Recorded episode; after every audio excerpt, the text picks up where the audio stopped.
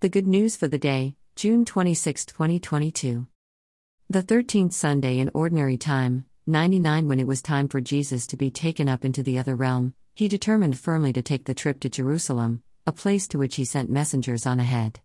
On the way there, these messengers entered a little Samaritan town to get it ready for his reception, but people there would not welcome him because his destination was Jerusalem, the Judean holy city. When his followers James and John found out, they begged, Sir, do you want us to call down lightning fire from the sky to annihilate them? Jesus turned it around and scolded them, they just moved on to another village. As Jesus and his followers were traveling to Jerusalem, someone remarked, I'll go after you, no matter where you go. Jesus responded, Foxes have dens, birds of the sky have nests, but this human child doesn't have anywhere to stay and rest his head. To someone else, he said, Become a follower of me.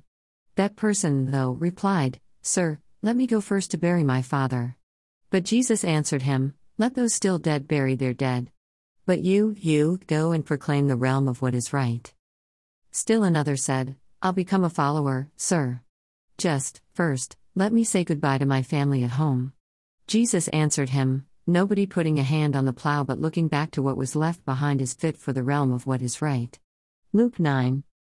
At times, you may realize that Jesus both has and wants his followers to have a sense of urgency. Rather than stopping at this Samaritan town and convincing them, he leaves them up to his Father and moves on. This suggests to the evangelist similar urgencies. The first one suggests that Jesus and by implication his followers never rest in their mission. The second one suggests that the mission is more important than the human family and its rituals. In this second effort, Jesus is suggesting that this generation is the dead ones, have not yet come alive to the birth and new life that he offers.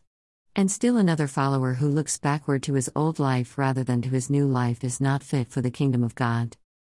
You and I, though, are reflective of repentance, discover that so often we become careless and slothful about the appreciation and joy that it means to be a child of God. Again, it is not the specific instances, a rejection by hostile groups, a refusal to find a home on or in this world, tying ourselves down to the rituals and expectation of our family and society, or specific regret for the comfort zone that we have left behind. These instances and examples are reminding us of something very fundamental we are constantly renewing our new life. It is not a life that we can rest and say it is finished, that we have reached enlightenment, or grace, or the love of God even. Our faith is something always growing, always finding the spiritual discomfort that leads to resurrection, always discovering within ourselves that necessary cleaning of our past.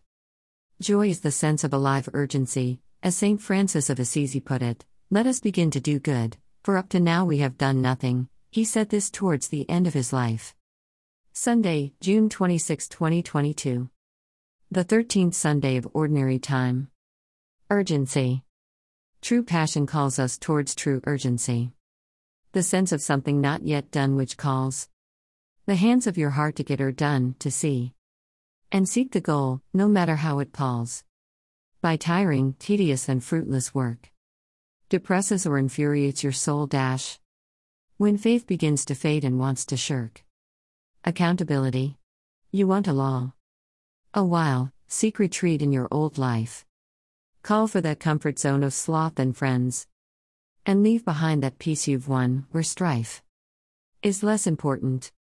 Here loving so tends to urge on you the weary, wounded heart's dash. Whose care gives you gifts only God imparts.